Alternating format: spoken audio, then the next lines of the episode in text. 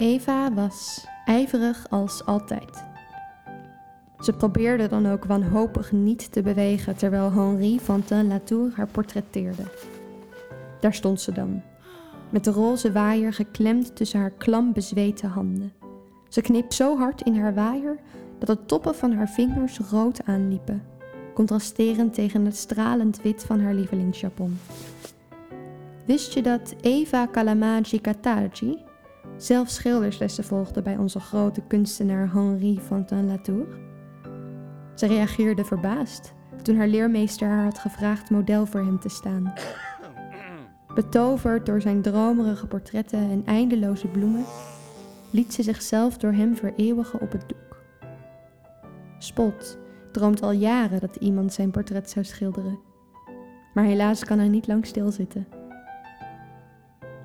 Welk kledingstuk zou jij dragen als je bij Henri Fantin Latour model zou mogen staan?